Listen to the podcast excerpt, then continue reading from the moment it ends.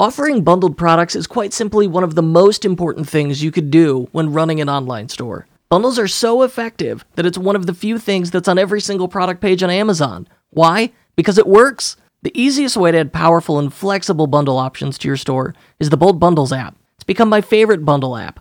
I recently learned it's one of the few on Shopify that doesn't duplicate products or variants and doesn't rely on coupon codes either, so it doesn't mess up your inventory.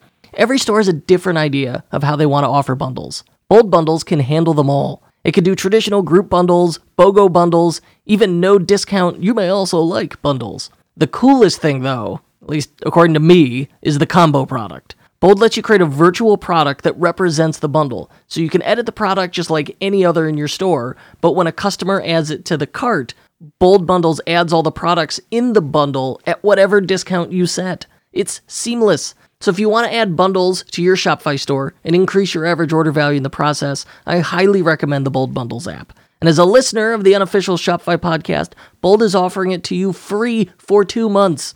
Just go to kurtelster.com slash bold and you can install it from there to get your exclusive offer. kurtelster.com slash bold. What's the number one customer support request you get? I bet it's, hey, where's my order? My friends at Venntov, makers of SEO Meta Manager, have a solution for this. It's called Order Lookup, and it lets customers look up their orders, right? Good name, with either their email or order number, reducing the order inquiries you get in your inbox. We use it on our own high volume Shopify Plus client stores like Hoonigan and Yvonne Stells to provide real time order info to customers with a fully customizable order lookup page so you can keep that thing on brand. And hey, if you're a drop shipper, it even works with ePacket. You can get a seven day free trial when you search order lookup in the App Store.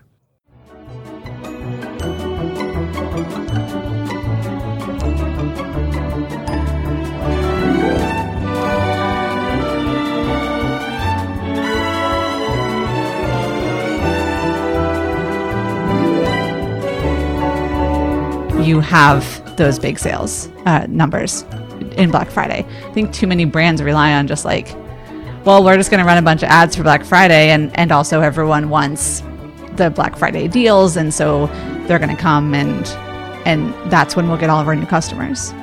But they wait till the last minute. They go, uh oh. yes, So we should start now to acquire customers. mm-hmm. And you have Because- sane strategies to do that. Well, I hope they're sane. Um, I think working in e-commerce is pretty much not sane uh, a lot of times. Um, but yeah, I mean, there are there are absolutely ways to approach it. And I actually was talking with a customer yesterday who is a um, a CBD brand, Okay. and he was talking about customer acquisition without ads because CBD They're yeah, they're in uh, what we call it a sensitive industry. Yes. Very it's age restricted, it's not legal in every state. Payment gateways get weird about it. Oh yeah, he had issues even with like what platform he built his website on, um, because of payment gateways. Uh, so he was saying, you know, there's he has had to do all these things that most brands aren't doing. Like he can't run ads like all of his friends are doing that run brands. Um, and it just made me think, man, there's so much that we can learn from CBD brands and these brands in restricted industries about how they build their businesses because I've ta- also talked to a lot of brand owners who are turning off their ads right now because there's just so much uncertainty or uh, you know reducing their ad spend drastically or changing their approach to ads. Um, because you know there's changes coming and they don't know what they are and they don't know how it'll im- impact things. And why spend money on something that you don't really know what is going to happen from uh, from it? So there's this okay well we turned off our ads. What are we going to do now? How are we going to go get new customers? How are we going to uh, bring customers back when we don't have, we aren't able to follow them around the internet? And as you may have guessed, today on the unofficial Shopify podcast, I am joined by Val Geisler, who is customer evangelist at Klaviyo. But prior to doing that, joined this show in the past as an email marketing consultant who was brilliant. And today we are going to talk about new customer acquisition. Customer acquisition costs keep going up. It is getting harder and more expensive. At least so I'm told. I believe it. Uh, and so we're talking about some options there, and also why this matters, why you should do this now, why you can't wait until October and go, oh, Black Friday's around the corner. Let's get some customers. You should be working on this now. And so it sounds like by talking to merchants doing the work in the field, Val, uh, based on her own experience and in, in talking to merchants, has some ideas for us. Hello, welcome. Hey, thanks for having me back, Kurt. My pleasure. Oh my gosh, you're the coolest. Uh, you you joined you joined Klaviyo. What do you do there? I'm a customer evangelist, which means that I talk to our customers every single day and uh, collect their stories and then go tell their stories, both internally and externally. So, internally is my favorite because I get to teach other people who work at Klaviyo about our customers. Um, there's a thing that happens when you work at a SaaS company that uh, you think that your customers are spending their entire day in your SaaS product. and I've seen this at so many SaaS companies uh, because I used to consult for SaaS. And everybody thinks their product is the most important thing in their customers' lives, and it just isn't. Um, so that's kind of my mission is like, well, one, uplift brands who don't otherwise get an opportunity to be lifted up. You know, what we don't need to highlight the big celebrity brands all the time. We don't need to uh, talk about every well known brand. We need to lift up these amazing small brands that are doing incredible work and show them off. Um, so I do that with our team and then uh, also working on some initiatives to share those stories externally. I work with our content team and our brand team and I get to work really cross functionally, which is my favorite way to work with people is in collaboration. So you get to make new friends and then tell your coworkers about those new friends. Yeah, I get to uh, make new friends and then find other new friends to tell about them and connect people, um, which has been always been my favorite thing. Even as a consultant, it was one of my favorite things to do is connect people who need to know about each other. That is, it is deeply rewarding when you introduce two people and then like a month later discover they're doing something really cool and you knew like, wow, I sent an email and kicked that off yeah. I think it's actually it's one of the ways I grew my business. So maybe this is a a, thing that merchants can take away too is uh, introducing people who need to know each other uh, in one way or another. There's always if you have enough conversations with other people, you uh, find out problems that they're having and you know another person who has a solution to that problem. And um, with double opt in on both sides, I want to put that caveat out there. Make sure both people are open to the introduction, but then making those introductions. If you do that once a week, uh, you build your network. You become a, a, person that people look to for that kind of connection, and uh, they re- people remember you and they remember what you do because you've helped them do what they do. That is a, a brilliant piece of advice. So I want to discuss these these customer acquisition strategies, though. So. Mm. You mentioned that there's uncertainty. and today, as of this recording, iOS 14.5. I installed on my phone this morning. And so this is the uncertainty that we're talking about. It's a little weird because this episode will air several weeks from now when we'll have a better picture. We'll have, but what's the fear? We'll have slightly more certainty when this is airing. Um, the fear is, you know, there are a lot of changes happening in data and privacy for the better of the consumer, quite honestly. Like we can't as it's very disheartening as marketers and as brands to say like you can't just go follow people around the internet unless they say it's okay to do so. Uh, and and that's basically what the the ch- privacy changes are. Um, is it's kind of like gdpr in that hey don't be a jerk with email. This is kind of like don't be a jerk with ads. Don't follow people who don't want to be followed. Um, you know that's a very oversimplification of the the details of each change but it's essentially what we're talking about. This like you see a lot of articles about the cookieless future and uh, lots of talk about cookies in general and how it's playing into how we run ads. And the uncertainty comes from well what does that mean? Um, what does it mean that we can't follow people around anymore? Uh, i heard was it the apple uh, announcement there was something like there used to be 400 some properties that you could target people through, and now there's going to be like nine. Um, so it's like reducing the number of ways that we can target audiences, reducing the the number of touch points in various capacities, and then also because of that, it has the big brands benefit because they have cash to throw at at however many ads they want to run, which then we saw this in Black Friday 2020. The big brands now on e-commerce pushing that more, throw money at ads that they have to spend uh, like crazy, and the small brands suffering because of that because they just don't have the ad spend to have their ads seen as often as Right. the big box stores.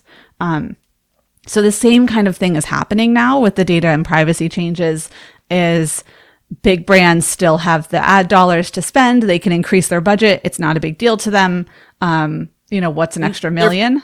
and they're flatly playing a longer game too because of that. Like they have so much. Well, straight like as a business, they have privilege in this advertising space. Yes. Because they're looking at it longer term. They have a bigger budget to blow through, more discretionary mon- money. Uh, life is easier when you're Walmart, kind of thing. Yeah. Yeah. Uh, and the impact that it has on small businesses is that you are pushed to the back. I mean, it's kind of like if you're the short person at the concert and everyone around you is tall, you don't see most of the concert. And that's kind of what's happening in ads. Uh, and so brands are becoming less and less reliant on ads and also not really filling that gap. Uh, turning off ads and not having a plan for how you replace that. Um, you there's always a plan for how you replace that budget. Okay, cool. We're gonna uh, take some budget away from ads. That means we can go spend it over here. There's always need for for dollars, but what about the strategy that like if ads was simply I'm just putting money into this budget and it's it's gonna this machine is gonna do its thing, then you probably didn't have a strategy around your ads in the first place. But if you did have strategy, what is your strategy now? How are you bringing customers in? Whether it's that you've completely turned off ads or you have reduced the amount of ad spend, because I'm seeing both. Um, and I'm not here to say like ads are bad or everyone should stop running ads or, um, you know, cancel your contract with your ad agency. Um, I don't, I think ads have a forever purpose. They've existed since the beginning of marketing or maybe longer. Uh, so, I mean, we ran ads in World War One to get people to build machines and go to war. So, like the ads have existed forever and they always will. And it's a question of what ads will look like and how they this shift from company focus to customer focus. so currently it says like the the landscape for what merchants that you're talking to is that they're moving their resources away from uh, PPC ads, but they still need a a strategy. They still need to be able to acquire customers. Yeah. So how can a brand get customers if they're not if they haven't budgeted for ads? Not that they don't have the resources. If they're saying, "Look, we're just not putting our effort into that." Yeah. into Facebook ads. Yeah. So there's a couple of ways. One is let's consider that you've simply reduced your spend on ads. Uh, that means you're still running ads, and the ads that you're running become even more important because they are less likely to be seen. But when they are seen, you want them to have some kind of impact. Uh, reducing your spend often increases the overall cost of your ads because or your cost per customer acquired. So your CAC goes up when you reduce your ad spend in a lot of ways because your ad is viewed less. Your, you know, the, what is being asked in that ad becomes more important. So if you are still running ads, I think now is the time to consider what you're running ads to. And historically, we've been able to point ads directly to a product or maybe a product um, like group, right? If you run multiple SKUs or have a large store, you can you could in the past push people directly to a product that they've looked at, um, something that is connected to a lookalike audience. You could push people to a, a category. That was fine when ads were easy to run and cheap. Uh, now I think that the the focus again it needs to go away from the company and toward the customer. So unless your customer truly was like an abandoned cart, and in which case I, I think you should go email over ads, but um, that's a different topic. Or SMS. Or SMS, email or SMS over ads. I did get uh, anecdotally, I was I was cruising a few sites. I was looking at thegoldshop.com, Mm-hmm. which sells like just the most gangster pendants you can come up with, but they have these really fun licenses to go with it. So you can get like just a blinged out Spider-Man pendant, officially licensed for Marvel. It is one of the most fun stores I've seen. But here, okay, so I'm like playing with this, uh, add an item to cart, leave. An hour later, I get a text message that's like, "Hey, we saw you abandon. Like, hey, this is you know whoever we saw you abandon your cart. Will you go ahead and uh, or did you want me to check if I get a discount for you? That was how it was it phrased. question. I like that to get my engagement. I like that. And of course, I reply. If you get someone to reply, engagement goes way up. So I replied and I said yes. And then, uh, like a minute later, oh, I, I checked. I was able to get this discount for you. And it was a, a discount code for, you know, like 10, 15% off, something to that effect. And I loved it. It was the best abandoned cart SMS experience I've had yet. so, it was when are top of mind. I expect to see this bling on you very soon. Um, I did, okay, I did not actually purchase. I need Kurt Elster in some blinged out Spider-Man just a, something. Yeah, just big, big Miami link chain and a Spider Man. Was there a Disney Just? CZ pendant. Yeah. You you need a Disney one to go really. You know what? I'm sure. Yeah, I'm sure I could find one. Who's got the license? yeah. I don't know. Disney themselves. I actually got an SMS abandoned cart um, from Inkbox, and it just said it was like three hours after I had abandoned a cart there, and said, "Did this? They make uh, temporary tattoos, but they're like four week temporary tattoos. Uh, did this tattoo catch your eye?" And it linked ex- to exactly the tattoo that I was looking at. So, That sounds like browse abandonment. um, well, it was actually in my cart though. So Okay. I think it was a truly cart abandoned. And then the next day they sent me still deciding, in case you missed it, here's a code for your purchase. So yeah, SMS, email. I think abandoned carts belong there and not in ads. Um, as a consumer, this is the thing. Like, as a consumer, everyone is like, that's, it's kind of creepy to be followed around the internet by a product I was just looking at. But then as marketers, we all just do that. We implement those ads all the time. Um, and it's, it's not that they don't work, but it just doesn't feel great. Uh, it's kind of like the, um, the emails, the abandoned cart emails that the subject line, like, saw you looking. Like, no, that's creepy. you know? Um, It's like, yeah, it gets the open rate, but at what cost? It also makes the hair on the back of my neck stand up. yeah like it's very big brother so um I- think that the intention for Facebook ads needs to go back to the customer and and the relationship. Like building the relationship should be first and foremost for you, not getting the sale because you get the sale when you build the relationship. Yeah, you can't just like, yeah, when it's just that you know an ad that pops out of nowhere. It's like you're walking down the street, some dude jumps out of an alleyway. He's like, "Hey, you want to buy some T-shirts?" No, No. I definitely don't. No, even if You are yeah. even if you're like walking to a t-shirt store, you you know you're choosing that t-shirt store. It's not just showing up in front of you. Um, so it, it Uh, uh, yeah, who's the person who went? You know what I really love? High pressure sales tactics, and that's what that is. Uh-huh. It's So it's the the um the third email from the cold email that you never asked for about the SEO on your website. Uh, it's that like it's the you know I never asked you to evaluate my website. Um, greetings of the day, sir or madam. yes, sir or madam. Um, so you know ads ads have a place and I think the best use of your ad dollars is to drive people to an opt in. So whether that's SMS or email, getting them onto one of your lists. And that's, you know, at Klaviyo, we call it owned marketing, right? You, you I- own I love that channel. phrase. Yeah. I, I think it, um, not enough people understand what it means. And so it gets kind of written off. But I'm hearing more and more people talk about owned marketing in one way or another. And it's basically he- I- here's how I Yeah, see tell it, me. and you tell me if I'm right or wrong. Because you know, I was at Klaviyo Boston. I heard I heard own marketing getting used for the first time, and I was like, I like this. But so on on Facebook, we for we I've heard that lovingly called the traffic store. You are leasing your audience. You are leasing the traffic from Facebook. If they say, "Hey, we're we're killing your page, we're killing your group, we're killing your ads, whatever it is," you have now lost that access. You were just leasing them the whole time. Versus own marketing, if I have an email list in Klaviyo, they have opted into my list to communication with me. That is now portable. I own that list. I can export that list. I could put it into something else.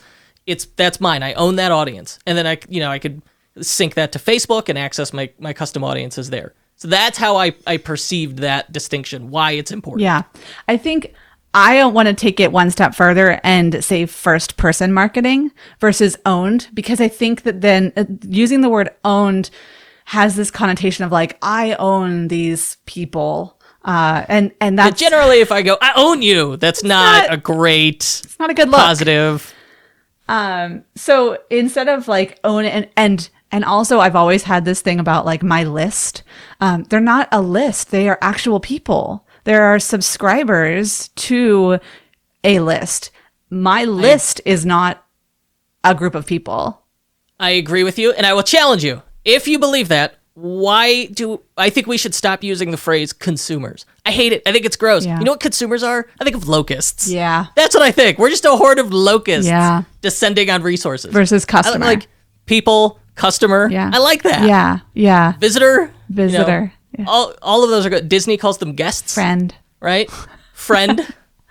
Yeah, I like guests. Um, I love places that have use words like that that feel very welcoming and family. Uh, you know, um, the but yeah, owned marketing, first person marketing is the ability to connect with those people directly, no matter what happens to the platform. Right. So even Klaviyo, Klaviyo could not exist tomorrow. You could still have that CSV of every person who's subscribed to your email list. Um, so that is the most powerful channel, not just because I work at Klaviyo and have been doing email for years, but I've been doing email for so long because I see the power of it. And I see my friends who run Facebook ads getting frustrated with, uh, you know, not knowing attribution, not knowing the, the, you know, being held to court by customer by their clients who are saying how is what is the ROI and what we're we're investing in you running our ads? Um, you know we've we were paying you to run our ads and the return is just not there. And it has nothing to do with that person's skills in building ads and everything to do with the platform's ability to serve those ads um, or how it how the algorithm works. Like in email you're not working against an algorithm other than maybe like the primary tab situation. I was going to say, yeah, like beyond just deliverability. yeah general deliverability which also is like um, it's like telling the weather you know you're like wrong 75% of the time.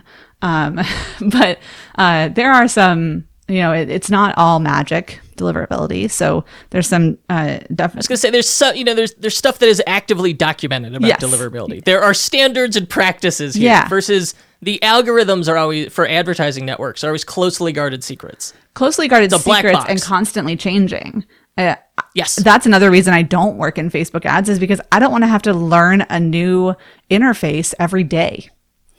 Oh, I know. Business manager drives me crazy. Ah, I've never, like, I've honestly never even looked at it because I think I looked at it, you know, 10 years ago when I was uh, running my business. And obviously it was a very different product then.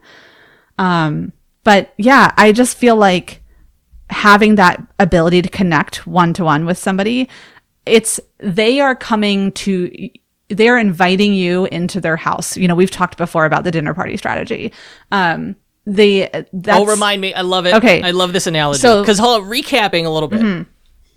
Co- customer acquisition costs through uh, performance marketing channels, so Facebook, Google Ads. Uh, really, we're talking about Facebook ads. Um, that keeps going up. It keeps getting more expensive, and it's essentially getting less and less accessible to smaller brands. And so they're moving away from it for a myriad of reasons. And so we have to have better ways to connect with people. But for Facebook ads, your advice is, hey, Focus on using it as a, a, traffic acquisition channel, but just to get people onto your list so that you can move them from we lease them from Facebook to they are part of our first person marketing effort. Yes. Yes. Okay. Direct. Now, once I've gotten them there, yes. this is where the dinner party strategy begins. I love the dinner party strategy a dinner party is, you know, you're inviting friends to your house for dinner, right? And this is why I've always loved email and and now SMS is in that mix is this is a, a person, your your customer, your potential customer is a person who has given you one or, or, both pieces of very personal information, which is their email address and their phone number. Um, those two things are not given away very freely for most people. And it is an invitation to show up at and and interface with them. Um, when you invite someone to your house for a dinner party, you're most likely, hopefully, not greeting them at the door with a fully plated meal and a fork in hand and saying, Here you go. But that's what we're doing when we stick a product in a Facebook ad when the first email we send is a a, a push to buy. Uh, when we're approaching the relationship with nothing but the purchase in mind, that's where we start to lose the connection to the people. Um, so you know. I, I have this whole dinner party strategy built out and we did talk about it on the last episode. So I think if people want to hear more about it, they can in depth go back to that episode and listen. Um, I will. That episode is entitled Getting Customers for Life Through Email from April 23rd, 2019, episode 223. I will put it in the show notes. But the the intention is we are building relationships with customers over time. And when you're able to do that, when you're pointing your Facebook ads to an email opt in and then using email SMS to drive relationship and to talk to people like people and uh, and not just credit card numbers, um, then you build you do you build a customer for life. Um, when you follow them all over the uh, the internet with an ad, you build a customer for once, and then hopefully your product is freaking great and that's why they keep coming back. And I mean in all cases hopefully your product is freaking great. But you can do a lot with an okay product and building relationship because it's easy to walk away from a product and try something new. We have a million choices. Um, even like I, I've been trying out different natural deodorants, like non-aluminum deodorants, and there's a yeah, the aluminum is the right, yeah, thing. yeah. There's a million options, even when you eliminate baking soda, which is apparently an irritant for me. But when even oh, when no. you do that, even when you take like multiple ingredients out, there's still a dozen options. So I have all the options in the world for this very niche product. And it's the companies that I'm building relationships with through my inbox that I stick with because they treat me like a human. Do you look for companies that align with your values? How much does that play into it? And do you hear people, merchants, talking about like, you know, we want to tell our story, we want to share our values and find mm-hmm. our tribe? I definitely do. Um, I think um, I'm like a Gen X millennial cusper, uh, so I don't have as deep of a need to have a company align with my values. It, in my case, it feels a little bit like a, like it's a really nice to have thing. If you are very clearly not aligned with my values, I'm most likely not going to be buying from you. Um, but I, I know that there is a certain audience who that's number one for.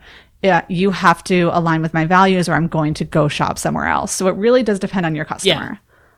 Yeah. For me, it's a bonus. Yeah. Like for I, uh, sustainability is my thing. But so I, I want you know I want the value. I want a reliable product. I want something good, and then if it's got if sustainability is part of the message, you get automatic bonus yeah. points. So like, and then I'll I'll go for it. And then you know if you're like, hey, you know we for fun we dunk seagulls in vats of you know oil. Okay, I'm not gonna go with you. but you're right. I'm similar. I'm like I am at the very top end of millennial. Yeah, yeah. It's like uh, if you very clearly don't align, then no, I'm not spending my dollars with you. Um, but yeah, for me, it's like, uh, female and minority owned businesses are very important to me. And, um, so it, but if you aren't female or minority owned, I am going to look into who's on your team. And if I get emails from a woman on your team, or if I see faces that are not white men on your website, um, you know, those kinds of things are indicators to me that maybe it's okay. Uh, like I might spend some money there, but I'm probably going to look for a female or minority owned business first. Do you go to the about page? I, have seen this behavior in screen recordings. People go like add to cart, they hit yeah. the cart, then they go to the about page. They see who they're buying mm-hmm. from, and whether it's the story or yeah. the team, you know, one of the two. And then like uh, that's why I also always tell people like, hey, put the return policy on that about page for those folks. Like, give them all that info mm, I like front that. so they can make like a decision. That. That's a good good CRO yeah. tip. So yeah. that's you. That's you add to cart, and then you're like, all right, I'm gonna check this about page. See see who I'm giving my credit card. I do. I usually am looking for like, what is this the name of this brand all about? Because it usually tells me um, if it's not clear up front, it usually tells me more about the brand uh, and what they stand for. So, like that, using that deodorant example, I recently purchased from Curie um, and learned one, they're a woman-owned business, and two, they uh, they named the brand after Marie Curie because um, they Aha. believe in science, and uh, so you know that felt like oh, that's really neat and uh, that's something special that I can also I have two daughters so like that's a cool story I get to tell my kids when they're they're learning to read and they read the labels on my products. Um, and so it feels like a thing that is bigger than deodorant. Um, so it's important to me yeah. Absolutely. Yeah I th- I love it when I could share I'll I'll try and figure out the story if it I know it's something my kids will be interested in I'll try and tell yeah. them the story. Because I'm try I we're really desperately trying to normalize entrepreneurship yes. for them. I don't want them to think about that as like, well, that's some weird alternative option to a traditional traditional employment. I want them to view them all like, well, you could be a business owner, you could be a doctor, or you could be a firefighter. Like I just want it all on one normal, sane yeah, plane. It's all on the table. Being vice president of the United States and hopefully president of the United States is possible for my daughters um, because it's all normal jobs that people have to me, that's important. And telling that story behind your brand, well, you know, knowing the Curie story gives me a connection personally. It gives me ways to connect with other people about the brand. Um, and, and I wouldn't know any of that if I didn't get their welcome emails. Um, I, I wouldn't know any of that if they just followed me around the internet with their deodorant and hoping that I pick one of the scents. You know, there's not a lot of they don't have a huge product line, so their their options are different scents. And if that's what they're delivering in ads, it's not that's not compelling. If it's just an image and like a this is the best aluminum free deodorant because everybody says that. But why? Like what is the, what is the actual reason to buy your product? Um, everyone thinks theirs is the best. Yours might actually be the best. Uh, how is it actually the best? What are the scientific studies that have been done? How are you rating this? Like it's like number one chinese restaurant and there's five of them in every town you know? Um so like what is the actual story here? Yeah like who's gonna the best to tow my car? A plus towing or a plus right. towing? yes. How can you increase your Shopify sales by 10 to 15% overnight? This is not mission difficult, Mr. Hunt. It's mission impossible. Don't worry, Tom Cruise. This mission isn't impossible. Just use Zipify one click upsell. Got mobile optimized offer pages that drive sky high conversions, plus built in split testing for maximizing your results. It's no wonder one click upsell has made its users an extra $162 million in sales. And it only takes a few minutes to install the app, launch your first upsell, and start generating 10 to 15% more revenue overnight. To start your free 30-day trial, go to zipify.com slash Kurt. That's Z-I-P-I-F-Y dot com slash Kurt, K-U-R-T. And to get an unadvertised gift, email help at zipify.com and ask for the Tech Nasty bonus. Tech Nasty.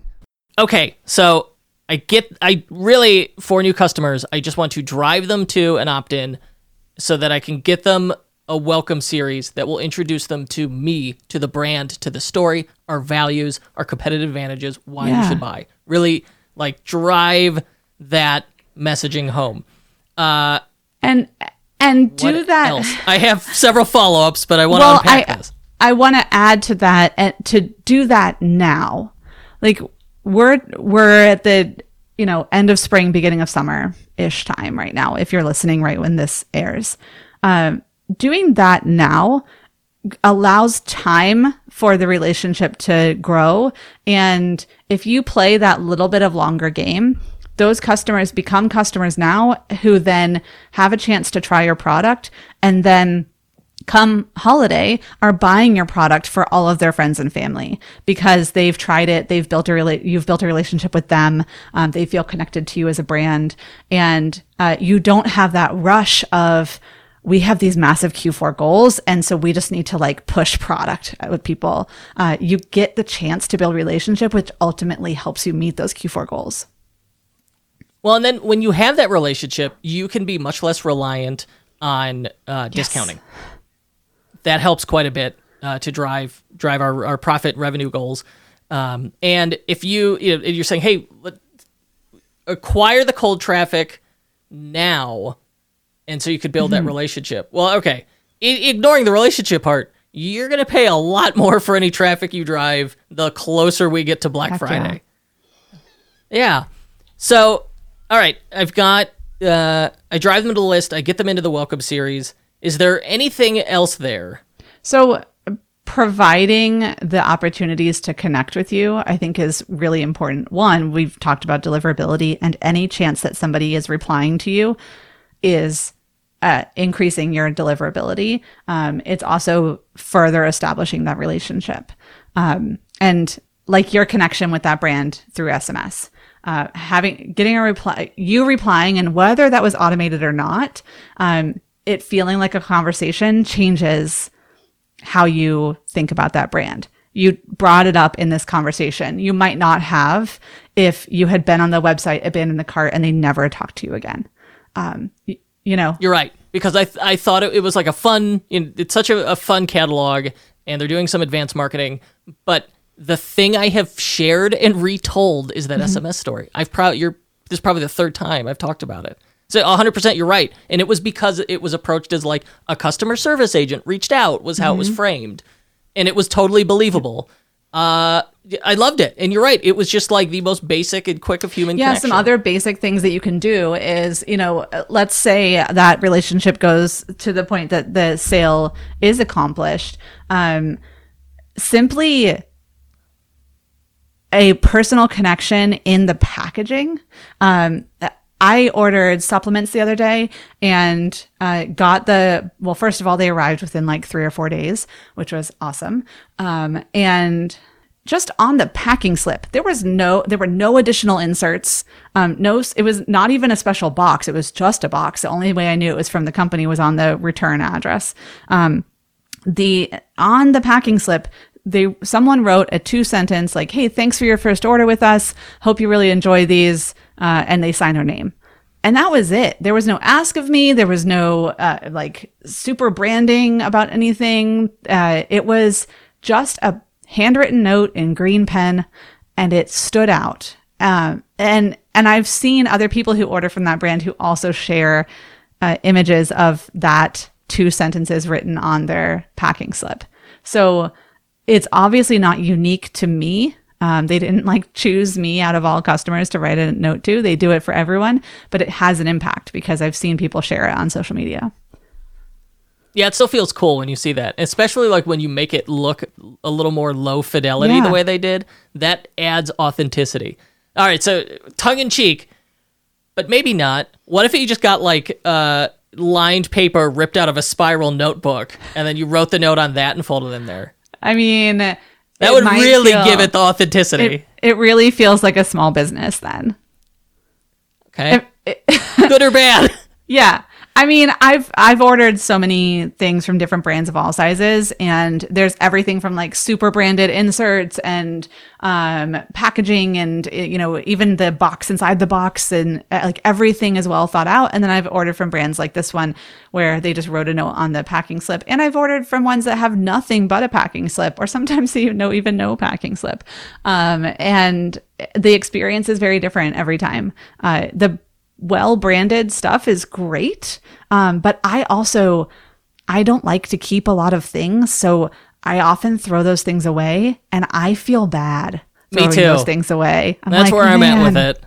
But also, like, all this stuff is getting is going in the garbage or the recycling within 90 seconds of me opening this. Yeah, and I feel bad like, oh, on like two levels, right? Like one, this is such a waste of paper for the planet and like we don't need to be creating this kind of trash. And then two, this brand spent a lot of money and time developing these things and like I love the brand, but I don't need this stuff. So away it goes. So the, goes. the optimization is the note goes on the packing slip. I mean, honestly, like if you I think we've cracked the code here. especially if like sustainability is your thing, right? Right. Um, but no, that's you you got to put the packing slip in for practicality and then handwritten note on it. The whole thing just feels like authentic and direct and real and it's practical. Yeah. And I like that. Yeah. It probably takes 15 extra seconds than stuffing a couple inserts in does. Um, so, but you know, you compound those 15 seconds over time and the customer lifetime value and how it has an impact. It's, it's one of those things like, like anything with email, it's worth testing, right? So test it on a few customers, see how the, see what it does. If people are responding on social media if people are um, you know replying to your emails and saying like thanks for that note on my packing slip. It really meant a lot to me um, then you add it into more packages and and you change your processes based on the feedback from your customers. Um, i think that that's like what the most important thing that i want to impress on merchants is go from being company focused to customer focused. Like, stop worrying about putting your brand out there and start thinking about how do you connect with the customers that your brand can help. Oh, mindset shift. That's yeah. good. It's massive, but it's really important. You know, um, I know we've we've already like talked about our kids, but I I feel like there's so much about business that you can learn from parenting, and uh, like it, you know, just trying to get your kid to listen is not going to work, but connecting with your kid about what's going on for them and and then impressing on what you need to have happen and how you need the cooperation like that's a totally different conversation. And you're much likely much more likely to get the results you're looking for um, you know telling your kid turn off the tv and come to dinner isn't going to end great. Um, versus like i know you're watching a show and i i love when i'm sitting down and watching a show and i want to keep doing that too. Um, we need to eat dinner and we're going to have dinner as a family. So let's turn it off right now come eat dinner. And i know there's five more minutes left so instead of doing that right now we're going to watch it after we eat dinner. And there's probably still going to be some whining but you're going to get more cooperation that way and and if you can take that mindset into running your business um, instead of going from go buy this thing and you know we're the best and you need to buy it to um, we know you have options and here's some stuff that is really important to us and we think it might be important to you too. And that's why we think you should give us a try. Um, that's a different conversation you're having with your customers and uh, you're not asking them to change their habits for the rest of their life on a whim, but you're asking them to make a considered decision and try your product and see how it changes things for them, um, because you know what your product can do. I I love that advice. I really do. We're just like, hey, you are going to treat them like a fellow human, and then call like rationally make the case for your product. The our message here is look for these easy wins that make you feel you know, authentic and genuine, help you connect with people. And I think that's one of the big advantages that a small brand has over a big brand. But that doesn't mean we can't borrow things that work from big brands. Yeah. So what are some uh, what are some of the things big brands are doing that small brands can replicate? Well, one of the things that you pointed out earlier is that big brands have a, a longer uh, longer game in mind, right? Like they can do the long play and they can throw a little bit more budget at things and let uh, opportunities play out. So even when you don't have a big budget, you can think about how do I build this long term opportunity with my potential customers? Uh, and you can do it in a no budget way, right? Like big brands might be throwing money at the problem to run ads longer, to build, you know, to build through a particular customer journey. Um, and you can do it in non money spending ways, like, uh, building out those email or SMS journeys, um, building out referral programs that actually have an impact. So not the like give 20 get 20 um, that everyone does. But like think about what's actually impactful for your customers and how you can roll that out. Um, and you know creating this groundswell of customers who really go to bat for you. Um, you know we talked earlier about cbd customers. There's uh, a new CBD brand called House of Wise, and they have an affiliate program um, that is the foundation for the way that they run their business.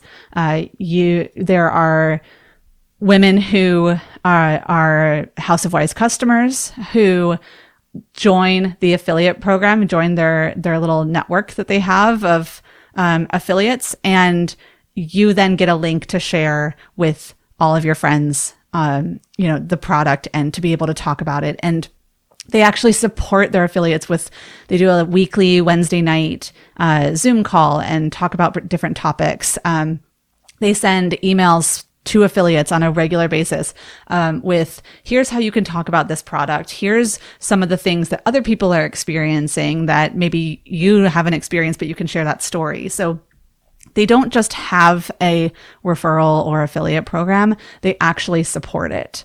And uh, I, you know, that that long game that brands are playing, big brands are playing, can be done in different ways for smaller brands. With, I mean, running an affiliate program, like having those custom links. Obviously, there's a software involved there, but week, weekly Zooms and a email every week to your affiliates. That's very low cost, uh, other than your time.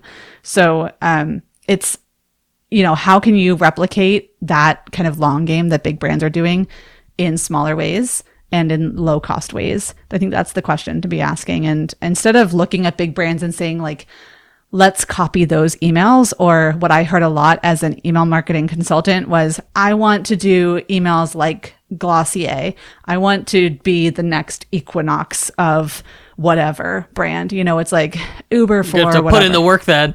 Yeah, right. Well, one, good luck. Um, and two, uh, you know, they have entire teams of email people and brand people. And, you know, so it's an entirely different game that you're playing. And, uh, but you can look to those brands and say, what are they doing that I can do, um, in different ways? It's taking away the like, let's just copy and paste and looking from a more investigative standpoint. What are they doing? how can I deconstruct that a bit and bring it into my brand? And is there a way that I can do this that doesn't cost me as much money as they might be spending on it? Uh, yeah, exactly. I mean, you have to look at like, okay, what is there and what is the strategy here, right. and what's the tactic, and try and implement that in your own business with your tools, as opposed to like, well, we need to slavishly copy everything they do. That's yeah. not practical, and it doesn't particularly work well. You yeah. take what works and then apply it to your own business in you know whatever processes work for you. Right. So uh, this House of Wise site is really nice. Wise W I S E. I put that in the show notes. Um, but are there any other examples you like? Oh, of brands that are doing that like kind of long game thing. Um, yeah. Bl- Blume is another great one. B L U M E. Um, they have a whole referral affiliate program built out. It's actually called Bloomtopia. Um, so and House of Wise calls it Wise Women. Uh, so like they're not just creating a here's your link that's buried in your account dashboard, but they're creating movements. They're creating groups of people, community, um, by naming it, by bringing them together. Um, I think Blume does like a, they're a very Gen Z focused brand and, uh, they do like a private Instagram account that only members of Bloomtopia can uh, join, and then they do like special stories and things like that for them. Um, so that's pretty know, cool. Yeah, private like, Instagram account. Wow. Right. And like the um, Wise Women Wednesdays, their their Zoom thing for their affiliates, it's always I think it's like 8 p.m. or something. It's acknowledging the fact that um, most of the women that are customers are also parents. The founder is a parent of young kids. Um, and so it's like, this is an after bedtime thing. It might even be a 9 p.m. Eastern. I'm not sure. Um, but you know, it's like they are bringing the, the, um, the things that their customers need, that their affiliates need, whether it's a private Instagram account or, uh, connecting at 9 p.m. after the kids are in bed. It's what their customers need. And that's where I think is really important is knowing your customers really well so you can deliver on what they actually need, what matters to them. All right, let's uh we've gone long, so let's wrap it up. What do you want people to take away from this? I think the most important thing to do in marketing is to remember that there are human beings on the other side of what you do. Not consumers, not Not consumers. rabid locusts. No, uh, not leeches. Um, uh, and and also not robots or zombies, right? They are they are human beings who uh, take into account a lot of different factors about why they make purchases, and uh, sometimes it, those those things that are taken into in, into account are not your product at all.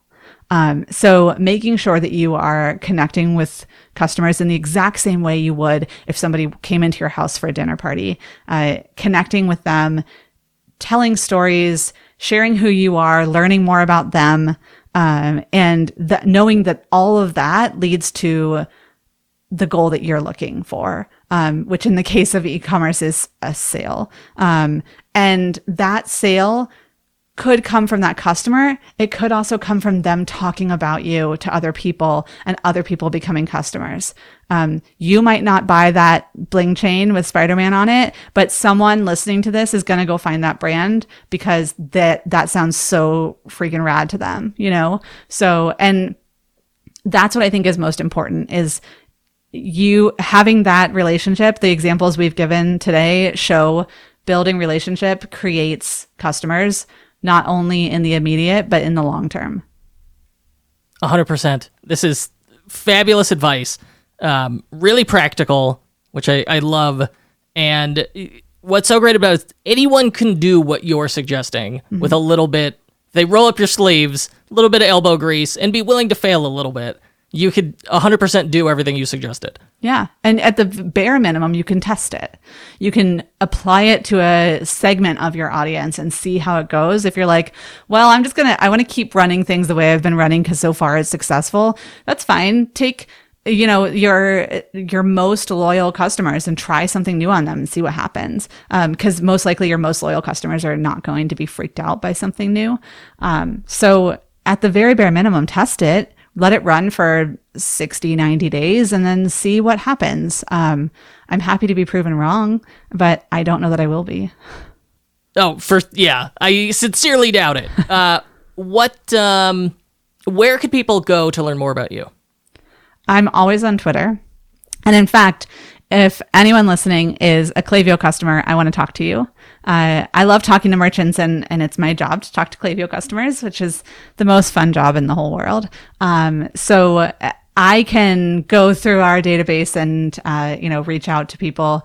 But if you're listening, uh, you are someone I want to talk to. So come find me. I'm at Love Val Geisler on Twitter. My DMs are open. Um, come chat with me, and we'll set up a time so I can learn your story and share it with the world, um, with both internally and externally.